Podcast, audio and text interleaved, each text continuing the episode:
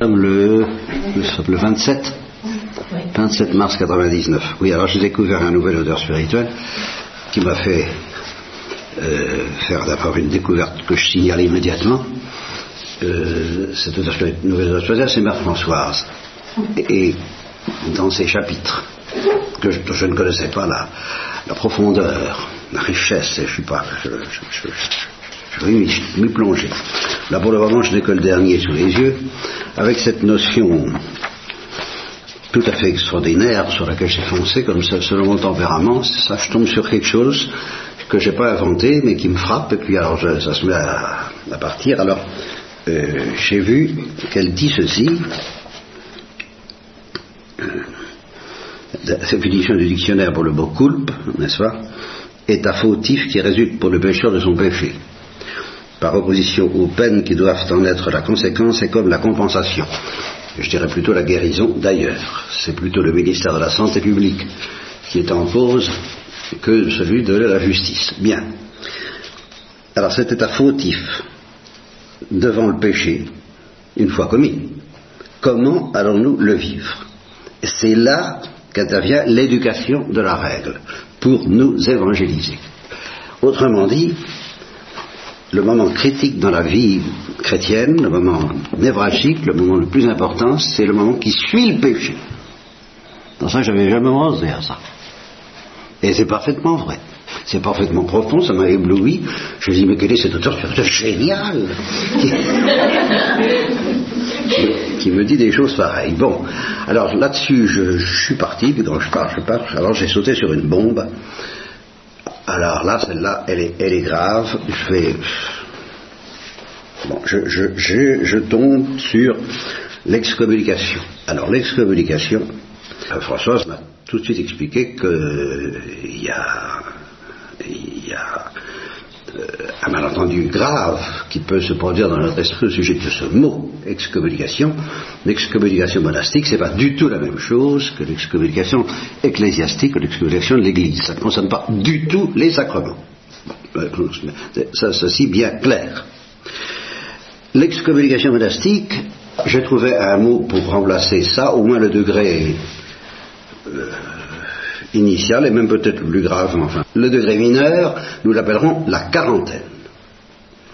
alors, la quarantaine consiste à manger tout seul et on ne parle pas à l'intéressé. On n'a pas le droit de lui parler sans être envoyé par l'autorité. Nous sommes d'accord sur la définition de la quarantaine. Bien. Alors là, j'ai sauté en l'air parce que, et j'ai dit à Françoise, mais vous, avez vu pratiquer ce truc-là euh, quelque part euh, dans, vos, souvenirs? Elle m'a dit non. Ah non, non, non, non, non, non, non, ça se fait pas. Et effectivement, ça, on n'envisage même pas l'éventualité que ça puisse se faire. Vous êtes d'accord? Bon, le thème de l'instruction, pourquoi est-il devenu impensable de pratiquer l'excommunication monastique, la quarantaine Étant bien entendu que qu'il s'agit d'une euh, sanction euh, sanitaire, thérapeutique, médicale, en vue de la conversion de l'intéressé.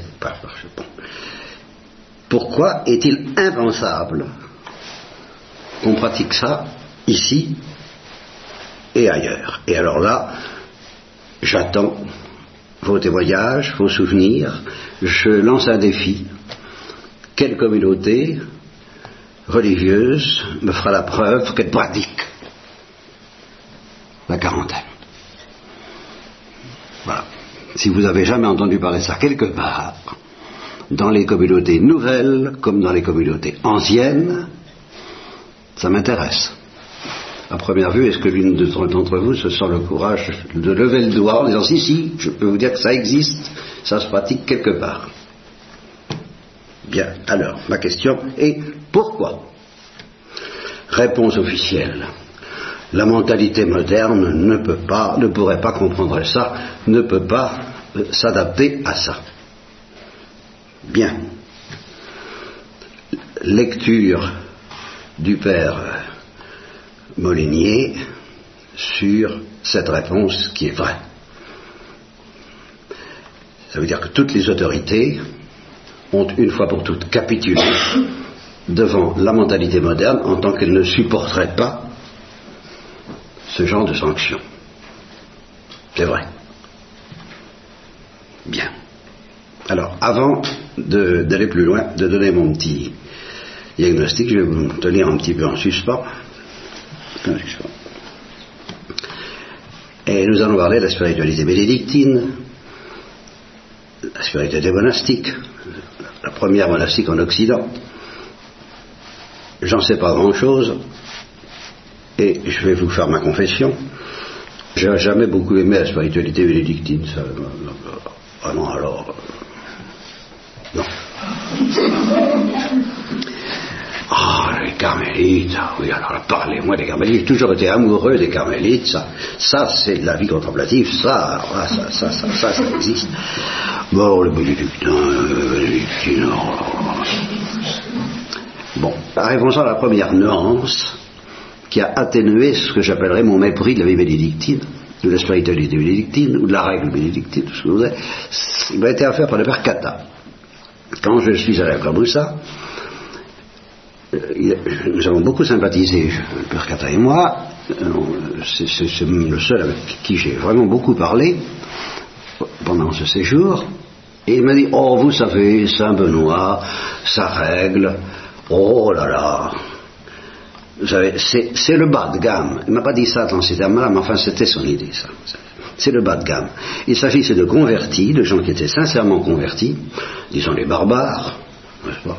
Disons les barbares, sincèrement convertis, prêts à euh, ne pas se marier pour le royaume des cieux, la troisième sorte de nuque, tout de même, donc euh, vraiment décidés à, à, pratiquer le radicalisme évangélique, alors il leur a prêché, il leur a appris à travers sa règle le radicalisme évangélique, mais alors au niveau où les barbares pouvaient le comprendre, par exemple, ben, il ne faut pas tuer. Il m'a dit ça textuellement, j'invente rien. Alors je, développe, il ne faut pas tuer, il ne faut pas voler de grosses sommes.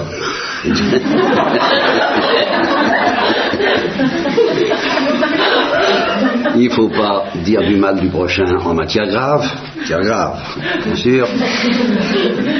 Il ne faut pas euh, euh,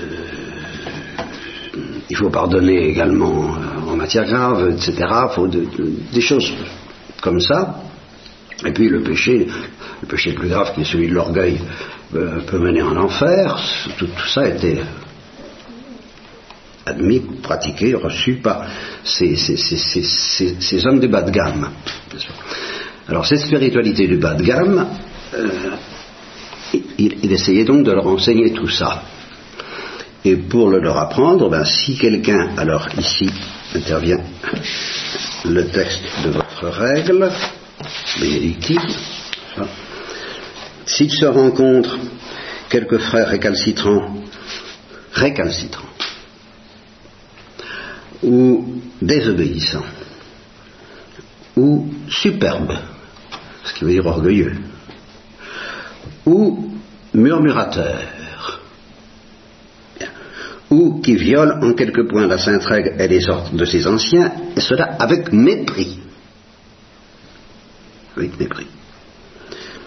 Il sera admonesté par ses anciens une et deux fois, selon le précepte de notre Seigneur, en particulier.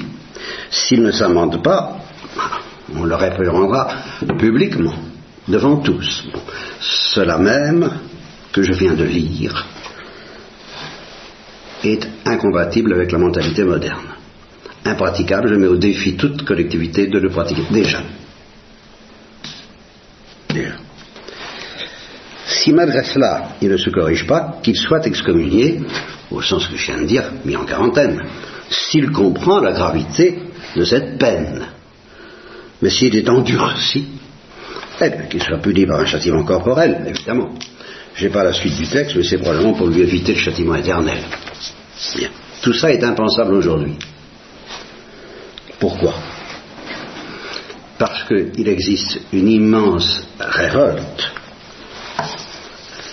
endurcie, superbe, récalcitrante,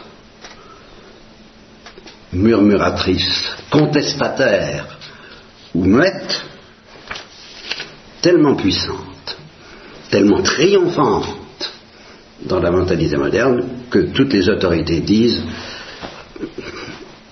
on ne peut pas se permettre d'affronter cette révolte. Il faut capituler devant elle, ou composer avec elle, ou négocier avec elle. Il ne faut pas l'affronter, il ne faut pas essayer de la guérir. Il faut accepter. Voilà ce que disent, ce que disent en non dit toutes les autorités, sans exception. Partout. Partout, il y a des âmes très humbles il y a des cœurs purs, il y a des âmes obéissantes, il y a des saints, il y a des saintes, il y a de bons religieux, il y a de bons religieuses, il y a partout. Mais partout aussi, il y a des personnalités fortes, des religieux qui comptent, des religieuses qui comptent, et avec lesquelles il n'est pas question surtout de lutter pour l'autorité. Ce qui veut dire capituler devant ce péché qui mérite, d'après Saint Benoît, l'excommunication dont je viens de parler. Ce péché-là il n'est plus question d'y toucher. Par conséquent, tacitement et secrètement, toutes les institutions religieuses du XXe siècle, au XIXe c'était pas encore ça, mais se situent en dessous du bas de gamme de Saint-Benoît. Puis après ça, alors on a des prétentions, de ces prétentions qui me séduisent, moi-même, mais qui étaient très justifiées chez les fondateurs. Il est évident que Sainte Thérèse d'Avila, Saint François d'Assise, Saint Dominique, Saint Ignace de Loyola se situaient bien au-dessus de ce bas de gamme. Eux et leurs frères aussi. Et au XIXe siècle encore, même le Père Lacordaire, qui n'était peut-être pas un saint, se situait au-dessus de ce bas de gamme. Mais au XXe siècle, c'est fini.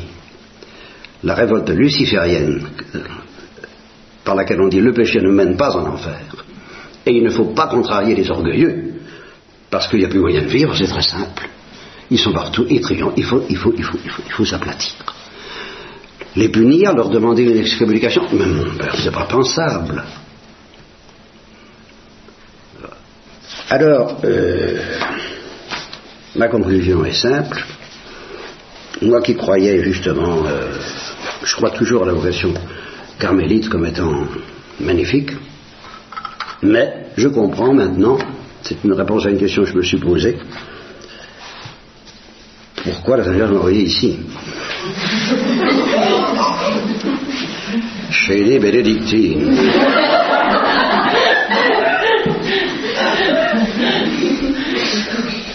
Eh bien parce que euh, je ne sais pas si vous seriez prête à supporter l'excommunication dont parle Saint Benoît.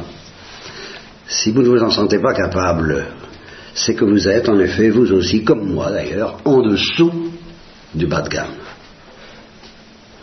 Et si vous acceptez de le reconnaître, alors on peut établir un arc électrique entre cette spiritualité bénédictine en dessous du bas de gamme, en dessous, inférieur au bas de gamme de, Saint-Benoît, parce qu'il n'avait pas affaire, il avait affaire à des barbares, mais il n'avait pas affaire à des christianos résistants,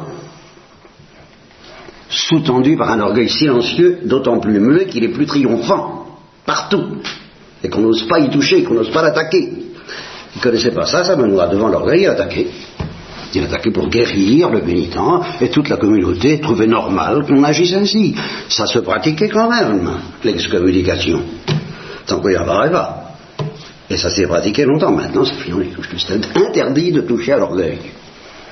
Interdit de toucher à l'orgueil. Alors, nous sommes en dessous du bas de gamme.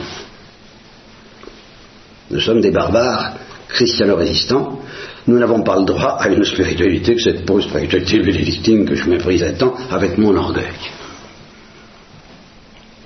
Et notre salut, c'est celui que d'instinct Mère Françoise, avec son génie, a fait immédiatement, l'arc électrique entre cette spiritualité du bas de gamme et Thérèse de l'Enfant Jésus, l'esprit d'enfance. Ajustez les deux et vous avez l'espoir de rencontrer le Saint-Esprit. Alors si vous avez l'humilité de, proclamer de reconnaître, non, nous ne sommes pas capables de supporter la discipline de l'excommunication monastique. Nous n'avons pas, nous sommes trop orgueilleuses pour supporter ça. Si vous avez au moins l'humilité de reconnaître que vous n'avez pas suffisamment d'humilité pour supporter ce genre de pénitence, eh bien, vous pouvez espérer pratiquer la spiritualité du bas de gamme de Saint-Benoît en arc électrique avec la voix d'enfance. Mais si vous contestez, si vous, si, ce que j'aurais voulu vous dire, c'est si vous acceptez qu'on pratique l'excommunication monastique sur vous, vous êtes dans le bas de gamme. Avec mais je crois que vous n'en êtes pas capable. Si vous avez l'humilité de reconnaître que c'est par orgueil, vous êtes sauvé. C'est tout ce que je vous demande, mais je vous le demande. Alors là, euh, vous n'aurez pas d'excommunication monastique à redouter pour le moment, puisque vous êtes trop orgueilleuse pour ça. Et moi aussi. Je suis pas sûr que je le supporterai. Voilà.